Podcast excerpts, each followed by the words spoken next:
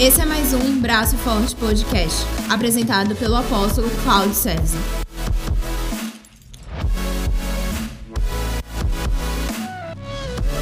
Nos acompanhe nas redes sociais, seguindo nosso perfil, arroba Braço Forte do Senhor, e seja abençoado por tudo que temos vivido.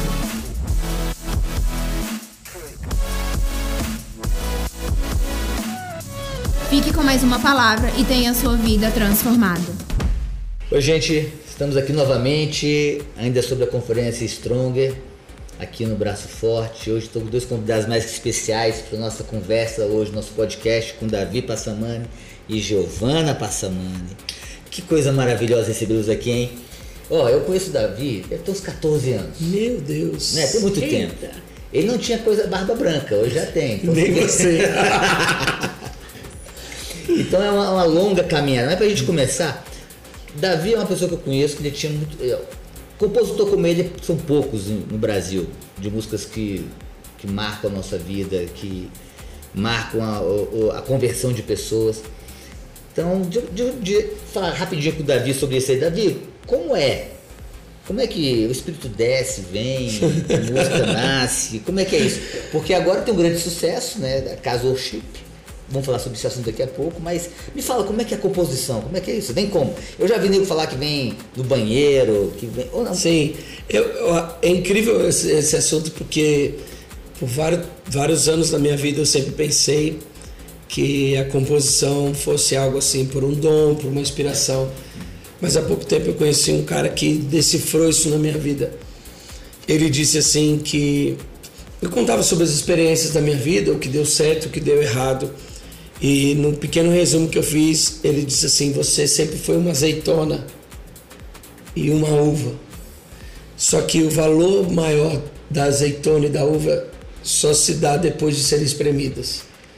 A azeitona vira azeite e a uva vira vinho. E ele, quando disse isso para mim, eu disse: agora eu sei porque eu componho. Porque todas as vezes que Deus me espremeu, saiu uma canção. Cada canção nasceu depois de um tempo onde eu fui espremido por algo. Alguns compõem por dons e talentos. Eu tenho certeza que eu sou um compositor depois que sou espremido. Ressuscita. Ressuscita, é, tantas as músicas né, que, que fizeram parte da história. Uma chance igual a essa, talvez eu não tenha mais. É a última chance, ressuscita. Ressuscita, ó terra que estava morta. E, e- entre tantas canções que marcaram a vida de muitas pessoas, eu acho que foram depois de sermos espremidos pelo Senhor. A gente, quando a gente, a gente vê uma história, a gente tá até falando isso aqui mais cedo, né? Que a pessoa tem, uma- tem uma história em cima daquilo que ele passa. Então, a, a vida com Deus é vida de altos e baixos. Sim. Está em cima, está embaixo. Já foi no pico, depois passa por um momento meio desapercebido, mas depois volta. Você crê muito nos ciclos mesmo que Deus faz, Deus prepara, Deus capacita. Fala um pouquinho disso. Eu- Porque eu te conheci no top do Sim, Ressuscita. sim. Né? Aí depois passou um tempo e vem agora com força total, com tantas músicas lindas, né? Né, né Giovana? Eu acho. Né? Tanta música linda, né? Eu acho, eu acho que agora a porção tá mais especial por causa da esposa. É, você não tem a dúvida. Aí eu- Não tem a dúvida. Jacó foi o que foi na prova porque não tinha Raquel ainda, né? É verdade. E só mudou para Israel depois que Raquel chegou. É. Lia não conseguiu mudar ele para Israel. E, e Giovana tem sido incrível. Eu acho que eu analiso o tempo ministerial como as estações: inverno, verão, outono, primavera. E se essas estações não fossem tão importantes para que durasse o tempo que precisam durar, talvez Deus faria anos de verões, anos de ve- primavera, anos de inverno. Mas esse ciclo é importante porque ah, depois que a folha seca, cai e morre, sempre dá oportunidade de nascer algo novo. E, e ver o nascimento das coisas é algo incrível. E para ver o nascimento, biblicamente, precisamos ver morrer, né? Eu até brinco, eu digo, quando chegar no céu, eu já sei com quem eu vou falar e o que eu vou perguntar. Porque eu, eu sempre acho incrível que, como deve ter sido especial alguns homens e mulheres da Bíblia terem visto nascer algumas coisas. Por exemplo, eu vou perguntar para Davi, para Salomão, como foi ver o templo nascer. Eu vou perguntar para Ana como foi ver Samuel nascer depois de tanto tempo de busca. E eu vou querer perguntar para Maria. Maria me fala como foi gerar Jesus e vê-lo nascer. O, o, crescimento é algo incrível, o tempo do, do ápice, do clímax do ministério é incrível, mas ver nascer as coisas, eu acho que se tornaram muito mais incríveis. E eu pude ver nascer várias vezes. E nascer e renascer é ver nascer de novo. Então eu pude ver isso e essas estações se tornaram especiais por conta disso. É, e a gente pode ver que o Davi se reinventa mesmo. né, Davi, olha só, conheceu o Davi itinerante e prega muito bem, né? A gente sabe que conquista a turma mesmo, a pregação é, é algo marcante, mas agora é pastor de igreja. Então, com essa, como, é, como é que funciona a itinerância, pastor de igreja? O que para você é mais importante hoje? O que, que você acha mais especial em ser um pastor principal de uma igreja? Hoje eu, eu acho que o peso de ser um pastor mudou tudo, né? A responsabilidade. É como se eu estivesse treinando a vida toda e agora me colocaram no jogo para participar do campeonato. Agora vale três pontos, né? Agora... Antigamente era só treino. Treino, treino, é treino é treino, jogo é jogo. Mas o mais incrível é que quando eu olho cada etapa do que eu estou pastoreando, eu percebo que Deus não desprezou nenhum momento. Eu um dia disse isso aqui e eu sempre falo isso. Jesus não nasceu na casa de José toa. Ele nasceu na casa que teria martelo, prego e madeira. E ele ouviu o prego, o martelo batendo no prego, entrando na madeira desde pequeno.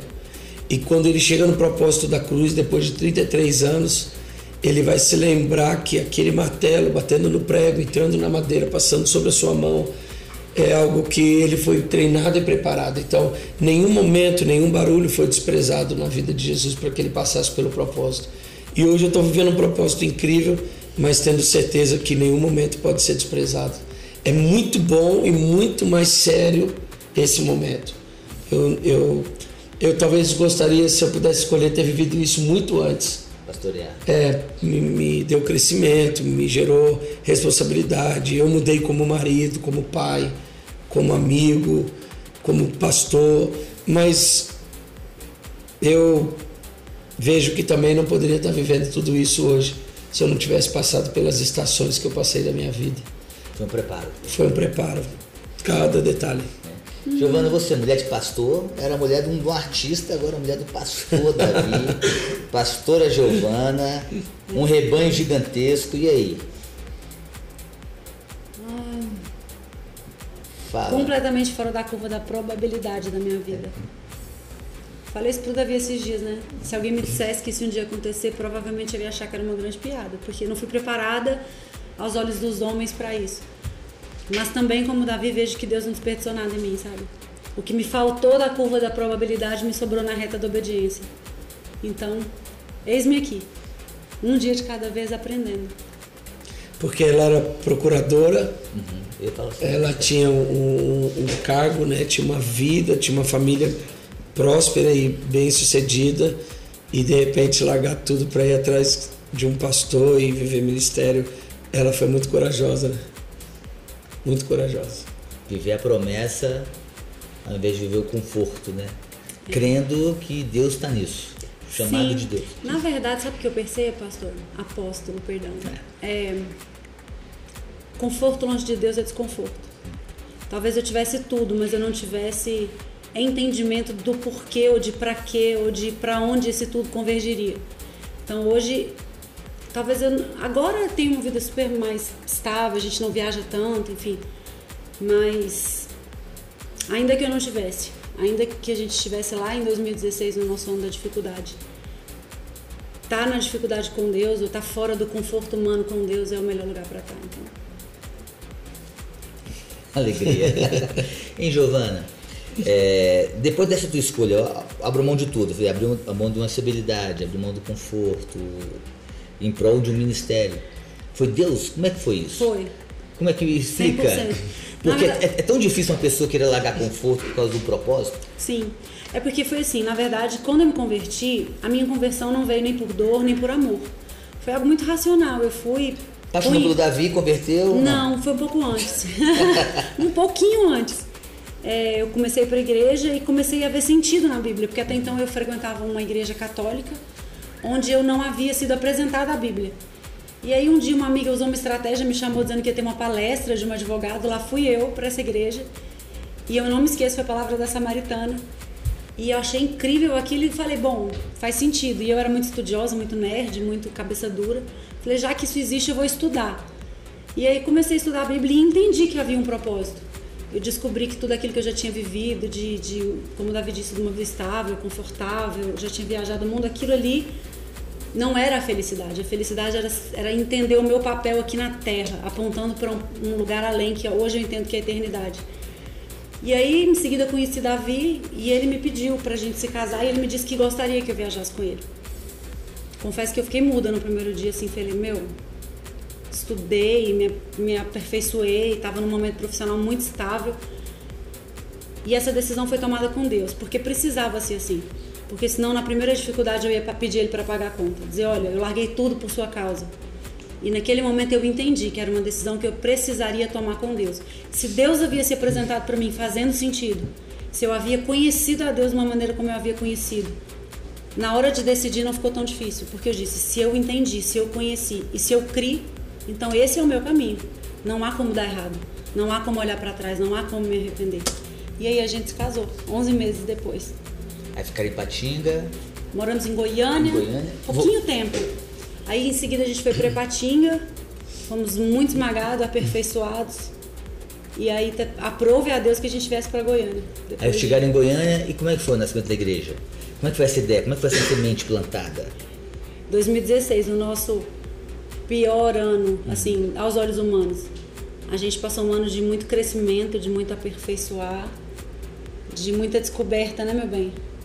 Muito. Muita descoberta. E aí, Vocês nesse casaram ano. quando? A gente casou em 2013. 2013. Foi 2013, né? Em 2016 a gente viveu um ano de muito. Um ano muito, muito improvável, digamos assim. E por incrível que pareça, nesse ano Deus apontava que nós iríamos para um lugar. E a palavra de Deus era a mesma: há um povo que eu amo. E esse povo não está vivendo o meu propósito. E aí, depois de nove meses, de uma maneira completamente. talvez até irresponsável aos olhos dos homens, né? Porque não havia provisão, não havia perspectiva. Davi havia se machucado, não sei se você lembra. Lembra da perna quebrada? Lembro. E a gente arrumou a mala e foi para Goiânia.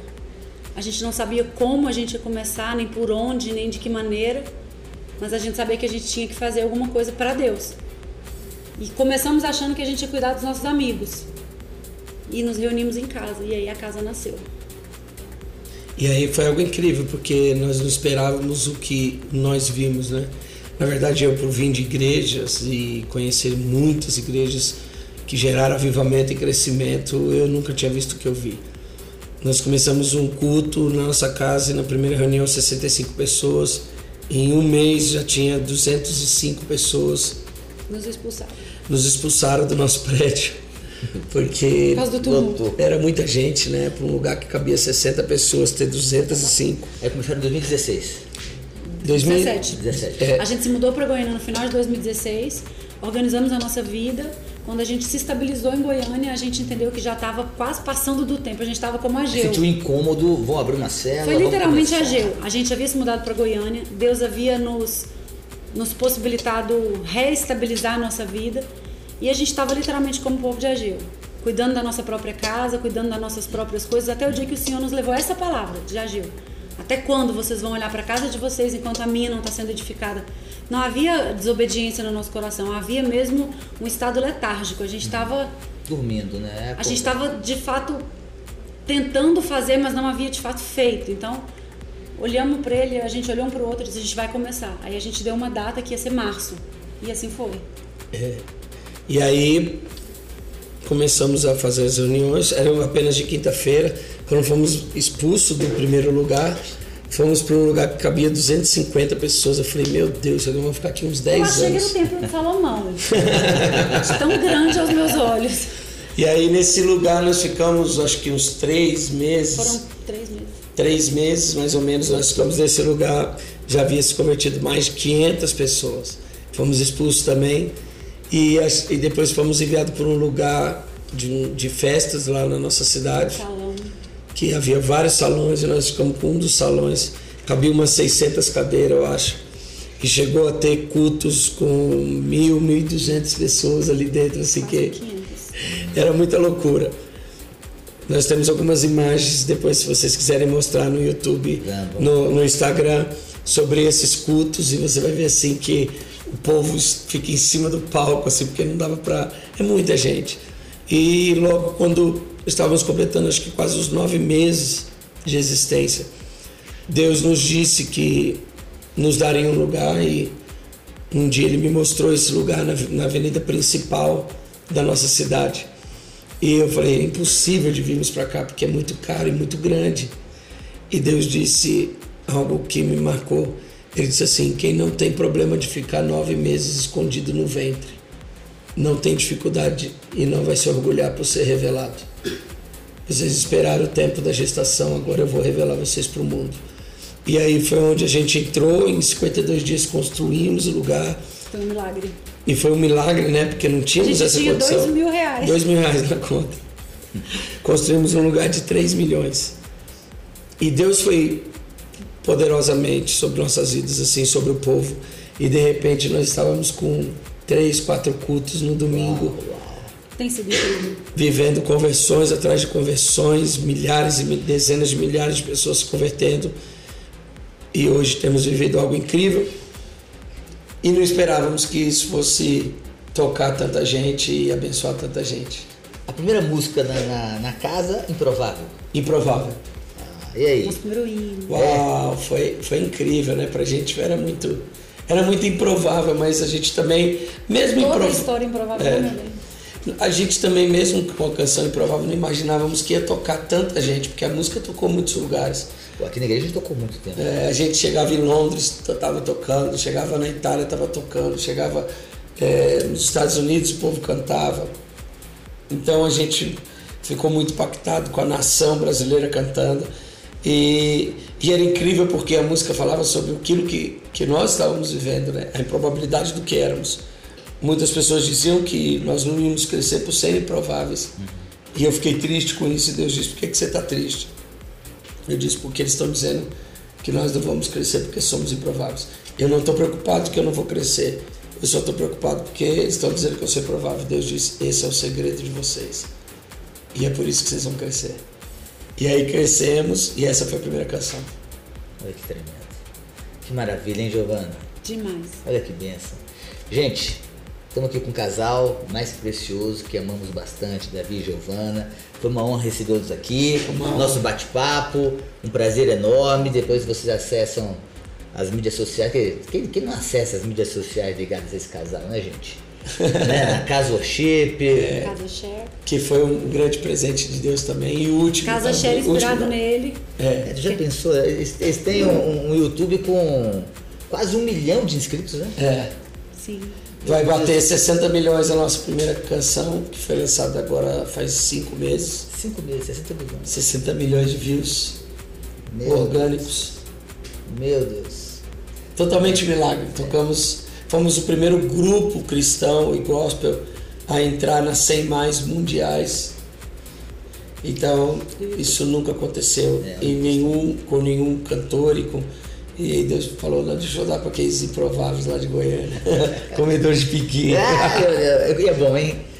Deus abençoe vocês. Val, Nós Deus amamos abençoe muito vocês. vocês. Viu, Giovana? Viu, Davi? São muito preciosos. Vocês nos inspiraram Continua. muito. Braço Forte nos inspirou muito para começar. Verdade. Você se lembra disso? Eu quero terminar com isso.